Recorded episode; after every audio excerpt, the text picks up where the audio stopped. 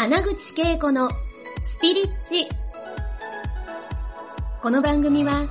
20年以上日本のスピリチュアル業界を牽引してきた第一人者の穴口恵子が第一線で活躍する人たちとの対話を通してその成功のもとにあるそれがスピリチュアルを解き明かしてお届けします。スピリチュアルを生活に取り入れて豊かに幸せになるためのスピリチュアルラジオ番組です。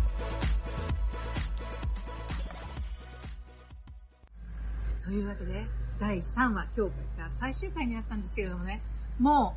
う、パッカーン覚醒、もう私ね、私もよくパッカーンってしてる。それで、パッカーンって、そう、パッカーンって、パッカーン覚醒っていうね、もう、あの、なんか、名前が好き。はるちゃんの、はるちゃんらしいし、私も、あの、同じ部族で。す。マッカン覚醒部族で。す。はい、今日もね、はるちゃん最終回ですけど、これから多分ね、ご縁があって、いろんなところでこう接点があると思うんですが、今日はね、本当に思うけど、あの、いろんな、このやっぱり、海外で起業するのと日本で起業するのは違うんですけども、その、な、なんか、すっごいこの海外で起業された方々のインタビューを、ね、ブリスベンでされた時の話で、そこでどんなことを聞いて、どんな学びがあって、どんなことを大事にしてるかのね、聞いていきたいのですが、まずその、まず何よりもね、ブリスベンで、はい。あの、自分自身が起業する前にそうやって、ブリスベンで起業して成功している方をインタビューするに至った話から教えてほしい。なんでそうしようと思ったんですか？あそうですね。このブリスベンという、えーところで、私英語話せないんですけど、えー日本人の方々がどういうふうな、その、うん思いで起業しているのか、そして、えーうまくいっている起業家の方々に20名以上にインタビューをさせていただいたんですけれども、そこに何の共通点があるのかを知りたかった。んですよ。私が住む地域だったので、そうですよね。はい。なので、私もあの、日本では、あの、スカイという、はい。あの、起業家さんを80人から100人ぐらい集めて、うん。ランチタイムで、うん。あの、巣の会、あ、はいはい。心の巣の会で、心の巣の会ね。会議してあれのまありのままで、あの正直に。うん、1時間集まってランチタイムして、はい。解散みたいなので、やってた。富山、富山県で、もう経営者みみんな集めて、やってたいろんなその、うん。あの、かランチのみんな活性するためにはいやってたんですよ。やってたよねうんでそんな感じで、うんブリスベンでも、あの、起業家さんとつながり持ちたいなと思って、共通点っていうところを見つけに、見つけにえーみ自らアポ取ってきました。いいともみたいな感じで。いいと思うみたいな紹介してください。紹介してもらったっていうことですね。はいで、まずそのインタビューしたときに、はいあの、どんなうん違い、違いもそれぞれ個性があるから出てきたと思うけど、その中で面白かった。その違いも大事かなと思うんですけど、ええ。それぞれ違ったなって思ったことってどんなこと？そうですね。なんかこう、一つの仕事だけじゃなくて、い。ろんなことを同時にされている方が多かった。なるほどね。例えば、た私このコールドプレスジュースね、あの、飲んですけど、まあ、このブランドで、こういうコールドプレスジュースだけを売るということではなくて、うん。これも売れば、あの、炭酸水も売れば、あそう全くチョコレートとか、そのこの事業としてはいろんな展開をしている方がそうです。多かった。飲食飲食と不動産とか、あと、あの、日本でマンション経営とか、なるほどうね。ん、同時にされている方が結構その、多くてびっくりしました。あ多角経営の起業家さんが多かったということなんですね。うんうん一本っていう一形本の人人ははああんまりりなかっ。たた。はいやっぱりすごく、あれかな、リスクヘッジっていうかね、リスクを回避するために一つがうまくいってなくても一つはなんか、いくつかやってたらどれかがうまくいって、まあバランスが取れるなというところなんですよね。そあとね、その起業家され、起業された方々で、はい。その、まあ成功された方を中心にインタビューしたときに、どんなポイントを聞き回ったの？そうですね。えっと、やっぱりこの、えー、50、日本で経営するより50倍、50倍難しいからって。いう方が、うん、ほとんどで、うんあなた何も仕事してないんだったら、こんなインタビューなんてしてる場合じゃない、旦那さんの手伝いしなさいって言って怒られました、結構。いろんな方に。結局ね、その大変だからね。大変だからその50倍苦労するから、もう起業して、したての旦那さんを放置じゃなくて、サポートしなさいよ、うんみたいなうんことが言われて確かによ。結構受けました。うんはい。ねでもそのお叱りを受けながらも、その方々の、えっとなんか、例えば起業家のマインドセット、はい。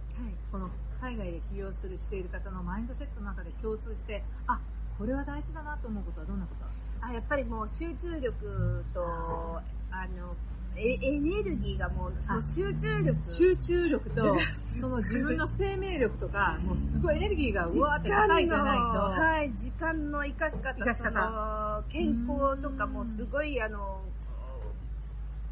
気に、あの、気を使っていらっしゃる体のケアとかはいされてるなっていうことが、だから、すごくそういう意味で、はい。集中すること、でも、あの、海外だからこそ、まあ、自分のケアもするっていう、その、タイムマネジメントの、タイムマネジメントの能力ってすごいですよね、じゃあそうですね。結構健康管理もして何店舗も経営されてる方の、うんあの、はい、インタビューさせていただいたんですけど、もう、フル回転のすごいで、ケイゴさんもそうなんですけど、展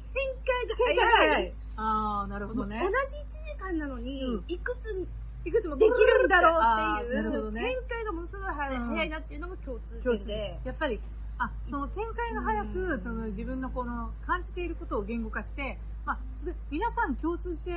あの、えーある能力の中で、やっぱり感性とか直感力っていうのもすごいのかなと思ったんですよ。そうです、ね。でないと、ビジネスするときって、左脳では私最初はできないと思うんですよ。そうですね。ねえ。だからその、これが、要は多角経営するにしても、このビジネス、あのビジネスでやっていくときに、うん。絶対に、もちろん、あの、どんなところが成功してるかっていうね、あの、要は、お金のことも思うけど、多分、感性で、直感で選んでることもあるのかなと思うんですけど、そのあたりインタビューして、なんか、なんか、どう感じたんですか？いや、もう、あの、この世界を、こう、世界を見ている。うん。うん世界の流れを見ていながら、自分がどのように、えー行動するのかっていうのを、こう、俯瞰してこう見見られてるなっていうのが、ね。高い視点かはらい、こう、見ていらっしゃるなっていうのが、うん。あの共共通点であります。ほどね。だから高い視点から、そのいろんなよ状状況を見ていく、うんその分野を見ていくとか、うんやってるんですね。だから、こう、同時にいろんなことがこうできるろう。そういうこ。とですよね。うん。あまりこう、一つのところ目の前だけ見すぎていると、全体がわかんないもんね。そうですね、はい。寄っちゃう、寄っちゃう感じしますもんね。だからやっぱ広範囲の、あなんか、えっ、と、多次、私はよく多次元視点って言ってるんだけど、まあ、あの、多面的に物事を見るっていうことと、もっと広い意味で感情移入することなく、観察的にね、えー見て、そして何が、あ自分と、このなんていうかな、共鳴共振するとかっていうところも見てやってるんですけれども、えーはるちゃんはそのね、方々を実際に方々のインタビューをした結果、自分の中で何か私はだからこんなにインタビューしてこれが分かったから自分はこの起業することでこの大事にしようって思ったポイントってどんなことがありますか、あります。その時は、すごいなと思ったんですよ。あ、ちょっとこの人たち、うん異次元にいるなと思ったんです。何を言ってるんですか？っていう話だったんですよ。よ。で、それって、今思ったら、今ほら、ケイコさんに会いに来れてるのも、うん厚かましいじゃないですか、私。ね、そんなね、あんまりケイコさんのことを、ね、調べ尽くしているわけじゃないのに、こうやって会えるって、私思ったんですけど、すごいなという状態では、その人にはなれない。うん。で、やっぱりこう、同じこの、なんていうんですか、視点でいるからこそ、可愛がってもらえたりとか。同じ視点でいるからこそ共鳴してシンクロを感じてもらえてで、あ、じゃあ会いましょう、会いましょうさあ、じゃあ一緒にこれをやりましょうみたい。はい。そこが、昔は分からなかわからったんですよ。なかったんですね。その、インタビューした当時はね、そうですよね。だから、あの、やっぱり、その、私もいろんな方をね、はい。世界中に最高のメンターをっていう形で、本当にアンソニー・ロビンスさんとか、本当に、まあ、ライフコーチでいくとアラン・コーエンさんとか、実際に出会って、よんあの日本に呼んだりとか、その、まあ、えっと今いなくなったドーリン・バーチューさんって言うんですけれども、スピリチュアル界で、このエンジェルカード、オラクルカードシリーズをもうすごい配信して、で、最後はもう実際に、ボーンアゲンクリスチャンって言って、まあクリスチャンに戻って全部をやめちゃったんだけども、彼女の最盛期の時には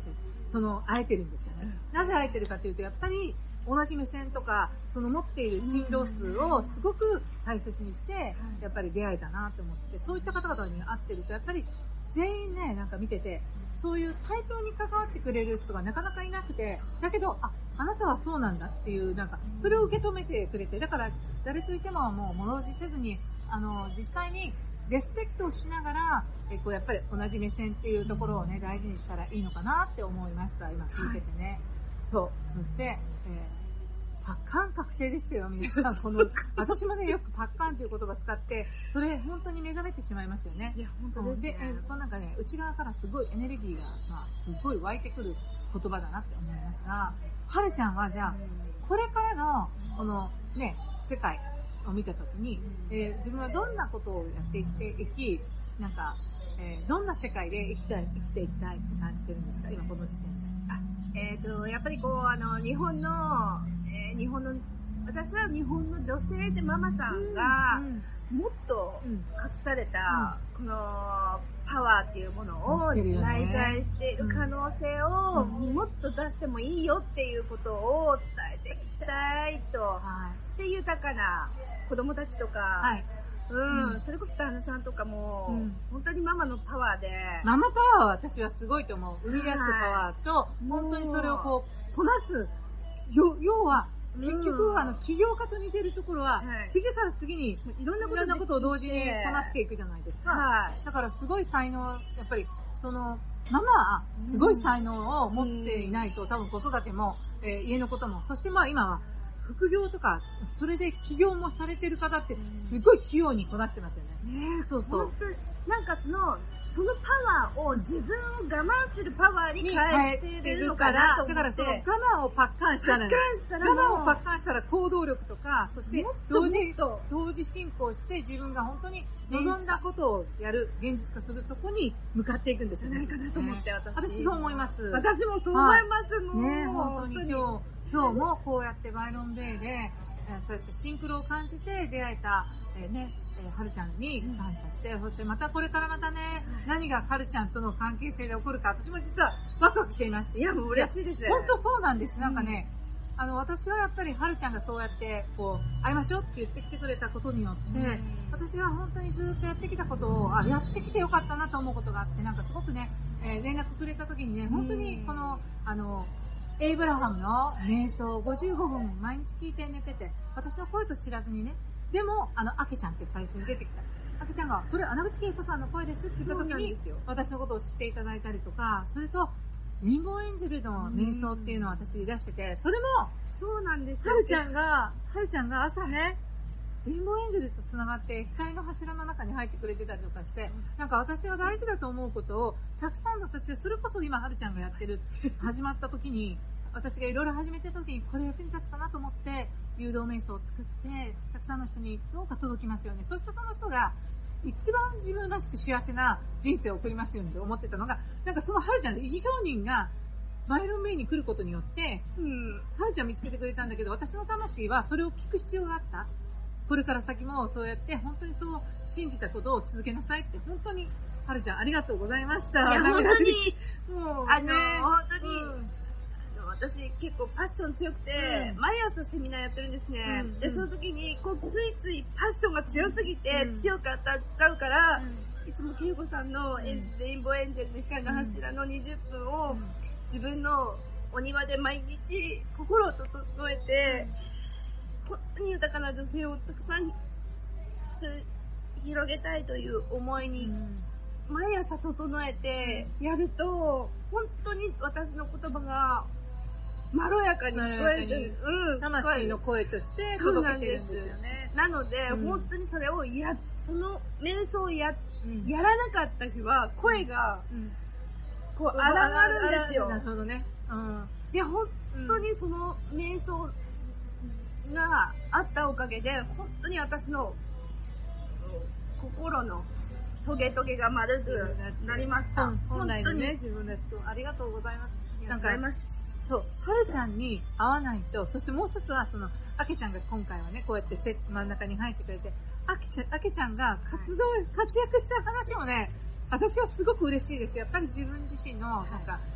コースに来てくれて、えー、ね、セラピスト、ヒーラーとして活躍、活躍してもらいたいからこれやり続けて、で、本当にその、